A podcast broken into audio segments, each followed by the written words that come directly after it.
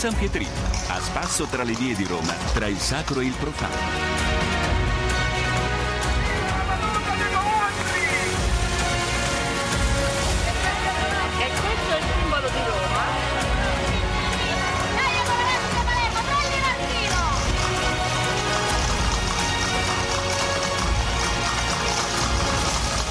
Bentrovati da Eliana Storri. Oggi presentiamo un libro di uno scrittore, giornalista che abbiamo già avuto il piacere di ospitare, appassionato della storia e delle storie di Roma. Ha scritto un nuovo libro sulla nostra città che si intitola Guida inutile di Roma, luoghi e storie dalla città di un tempo, edizioni Intramenia. Do il benvenuto a Stefano Caviglia. Stefano, ben ritrovato. Ben ritrovati a voi. Stefano, devo subito chiederti, ma con un titolo così, Guida inutile di Roma, perché sì. dovremmo comprarlo e leggerlo questo libro? Cosa si nasconde dietro questa inutilità, fra virgolette? Sì, è una giusta osservazione che come potrai immaginare molti hanno fatto, è un'obiezione che molti hanno avanzato. In realtà il titolo è stato scelto d'accordo con l'editore per, per dare un tono così più scherzoso, più leggero a questo lavoro che per certi aspetti è abbastanza impegnativo, tutto per far capire subito al lettore che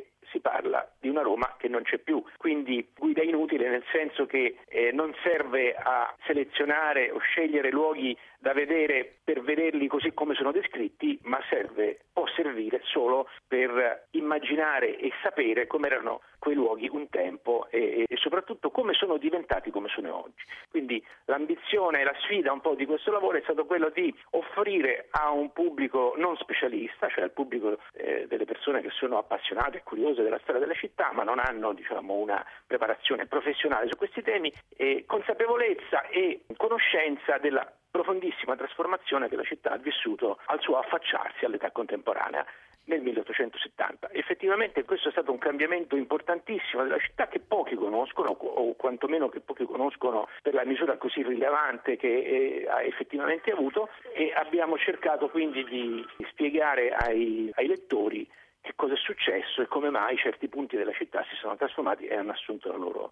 forma attuale. Allora andiamo subito a vedere questi luoghi che non esistono più. Il primo capitolo racconta quando dentro le mura era campagna. Un esempio, immaginiamo oggi di uscire dalla stazione Termini e non trovare né il punto taxi né il parcheggio auto, ma solo campi. Sì, campi, eh, vigne, orti e ville, perché eh, quella parte di Roma era una parte nettamente periferica, non c'era una concentrazione di popolazione, ma c'erano alcune ville molto belle che sono state poi distrutte nel, nel corso della trasformazione della città in una città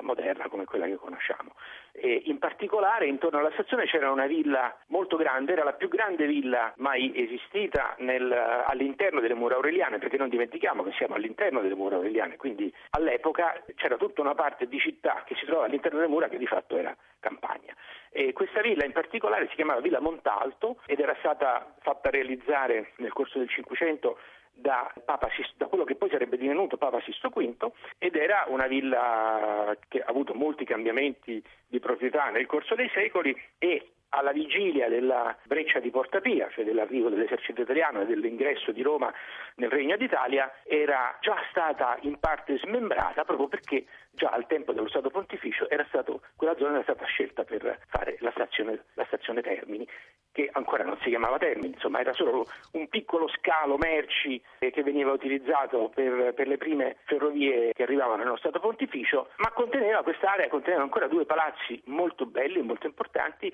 che si chiamavano Palazzo delle Terme e Palazzetto Felice, dal nome di Felice Peretti. Forse non tutti sanno perché si chiama Stazione Termini. Sì, Stazione Termini si chiama così perché di fronte sono le terme di Diopreziano quindi l'idea che alcuni hanno che si chiami Termini, che può essere naturale, diciamo, eh, può venire un'associazione naturale di idee che, fosse, che, si chiami Termini perché arrivano e si fermano i treni, non è giusta, si chiama Termini perché già la piazza si chiama Piazza delle Terme o Piazza di Termini, perché nel corso dei secoli eh, questa espressione era stata un po' cambiata nell'uso popolare e da Terme era diventato Termini e, e, da, e da, lì poi ha preso il nome anche la stazione. Ovviamente la zona era completamente diversa perché eh, tutte le vie che scendono dalla, a parte che l'intera stazione per centinaia di metri e, e,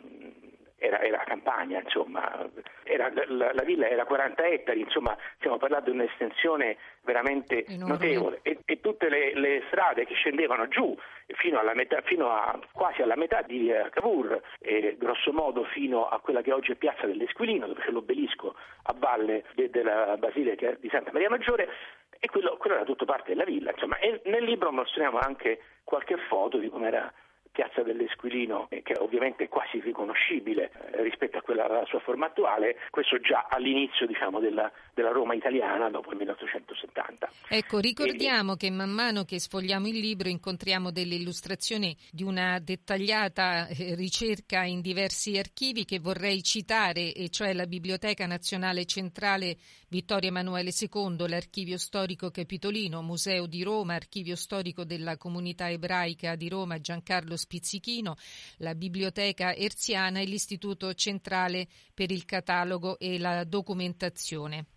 Devo dire che eh, devo, ringraziare, infatti li abbiamo ringraziati alla fine del volume, questi archivi che mi hanno dato la possibilità di utilizzare una quantità di foto molto belle e molto emozionanti, alcune perché mostrano appunto una città che non c'è più e, alcune sono proprio delle foto molto successive di per sé, insomma, quelle, quelle del, del, Museo di Roma e quelle dell'Archivio Capitolino e quelle de, della Biblioteca Nazionale in particolare sono piuttosto numerose, insomma. Eh, abbiamo potuto portare a termine il lavoro in termini così, eh, diciamo, soddisfacenti clienti grazie appunto alla loro disponibilità e cortesia. Insomma. Lasciamo la zona della stazione Termini e queste ville che non esistono più, ma Roma, una volta capitale, ha desiderato diventare una città popolata come Parigi, come Berlino, perché aveva pochi abitanti rispetto a queste due città? Beh, Roma, ecco, questa è una cosa da tenere molto presente. Roma al momento della, della, della sua proclamazione a capitale del Regno d'Italia era una piccola città era una, una, città che aveva 220.000 abitanti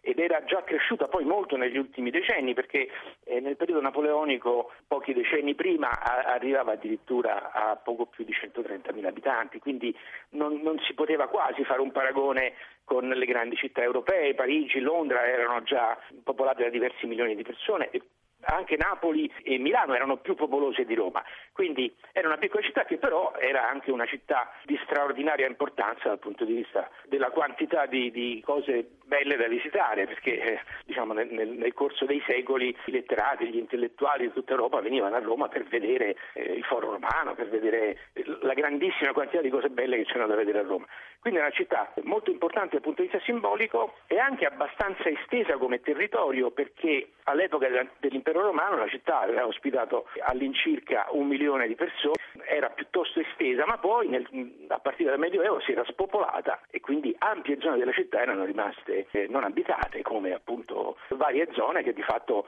erano eh, una sorta di campagna dentro la città, insomma. Quindi aveva questa caratteristica insomma, e, ha, e, ha, dovuto quindi per mettersi al passo con le esigenze dei tempi, con le esigenze del suo nuovo ruolo di capitale, subire una grande trasformazione. Cioè, alcune di queste trasformazioni che a noi oggi fanno venire un po' nostalgia diciamo, di com'era la città, un tempo erano assolutamente indispensabili perché Roma era una città senza viali in cui le case erano tutte molto ravvicinate, si apriva ogni tanto qualche piazzetta, c'erano delle piazzette bellissime, però non era certamente fatta per lo spostamento dei mezzi di trasporto, aveva tutta una serie di problemi che i, i primi governi eh, italiani e primi, le prime eh, amministrazioni municipali hanno dovuto affrontare. Era un po' già scritta, diciamo così, la trasformazione della città, tuttavia si poteva fare in tanti modi, insomma,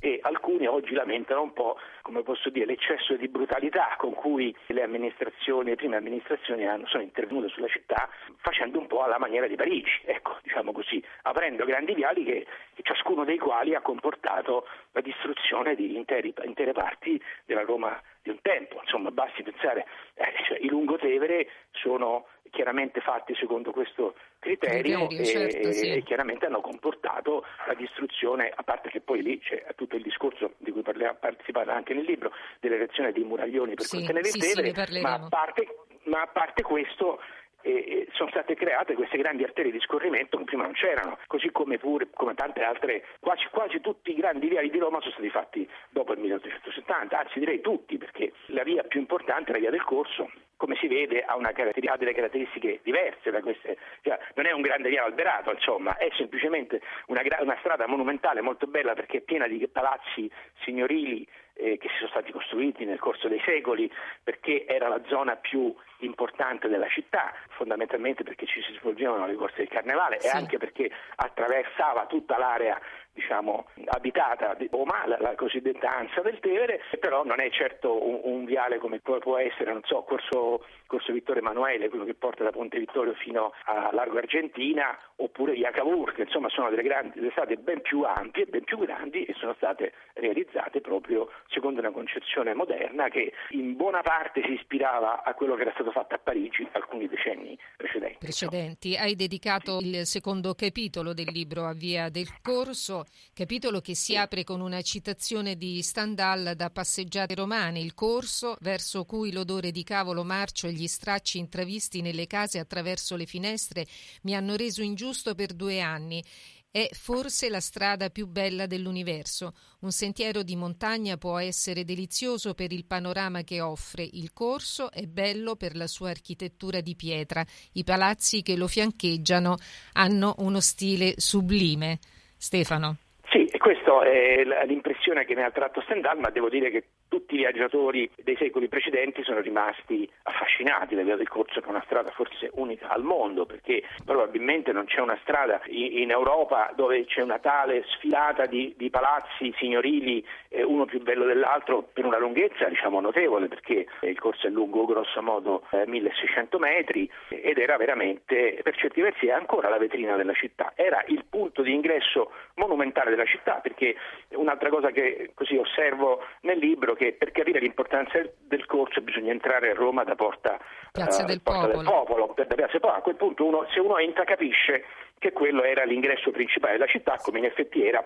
prima ovviamente dell'avvento della diffusione della ferrovia. l'ingresso più importante della città era da nord e diciamo, si entrava da Piazza del Popolo. E questa, questa, via, che appunto ha una posizione strategica, è andata prendendo importanza nel corso dei, dei, dei secoli, a partire in particolare dal XV secolo quando i festeggiamenti e le corse del carnevale che prima si tenevano a Testaccio sono stati spostati su Via del Corso. Questo aspetto del carnevale è stato proprio fondamentale per la via perché il carnevale all'epoca non era una semplice occasione di divertimento ma era un evento pubblico di primaria importanza che coinvolgeva tutta la città, in qualche modo si mischiavano i ceti popolari, si mischiavano con i nobili, tutti si affollavano sulla del corso e si svolgevano questi festeggiamenti molto trasgressivi naturalmente e soprattutto si svolgevano queste corse dei cavalli che si chiamavano le corse dei barberi perché i cavalli erano cavalli che venivano dalla Barberia, questa una fascia costiera settentrionale dell'Africa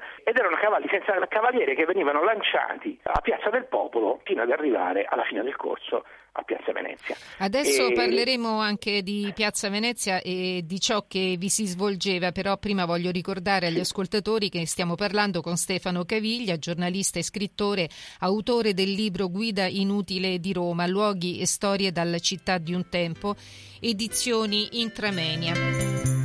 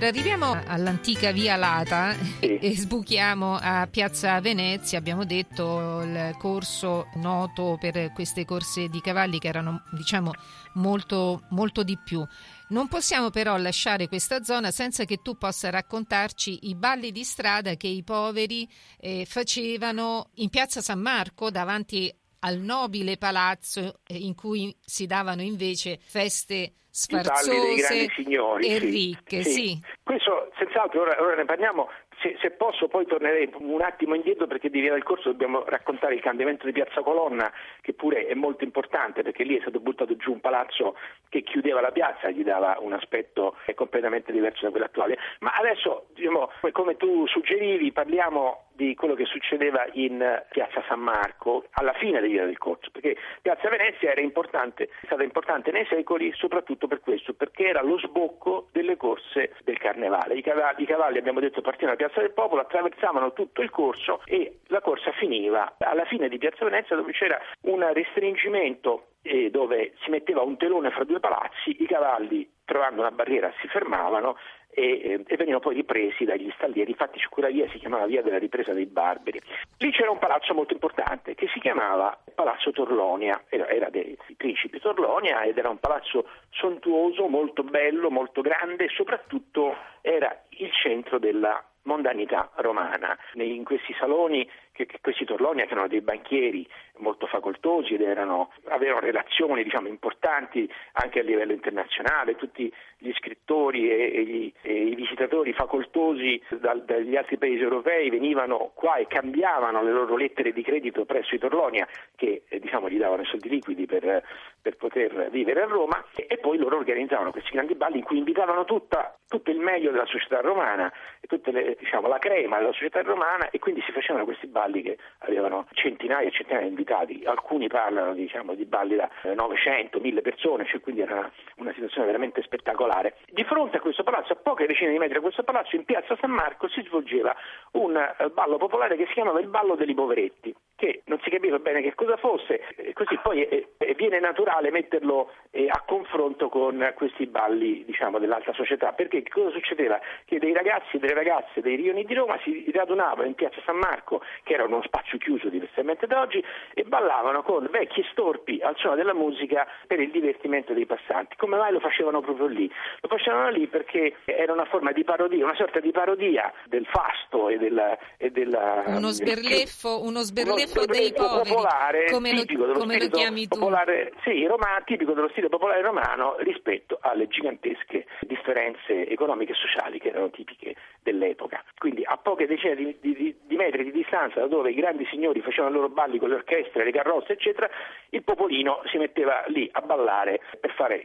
suo, la sua festa, il suo ballo eh, ovviamente eh, sbeffeggiare lo stile di vita dei grandi signori. Stefano, hai ancora molto da raccontare su Roma attraverso questo tuo ultimo libro. Io ti invito, se fossi disponibile, a tornare la prossima settimana perché vorrei arrivare qui, eh, nella nostra zona, quando Borgo, anzi i borghi, erano altra cosa da ciò che vediamo ora e poi mi dicevi volevi tornare un momento su, sul cambiamento che c'è stato a Piazza Colonna, giusto? Senz'altro, sarò volentieri vostro ospite quando vorrai. Allora, grazie a Stefano Caviglia, giornalista e scrittore, che invito la settimana prossima. A martedì prossimo per continuare il viaggio nella guida inutile di Roma, luoghi e storie dalla città di un tempo, edizioni Intramenia, progetto grafico e impaginazione Giuseppe Madonna. Da Eliana Astorri, un buon proseguimento di ascolto.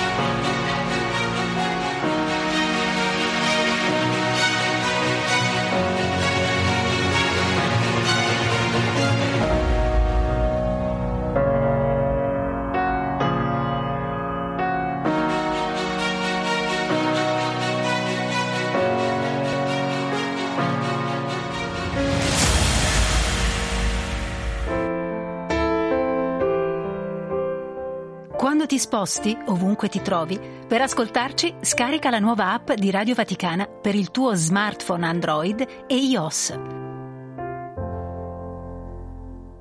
Accedi al player di Radio Vaticana anche col tablet. Radio Vaticana, la radio che ti ascolta.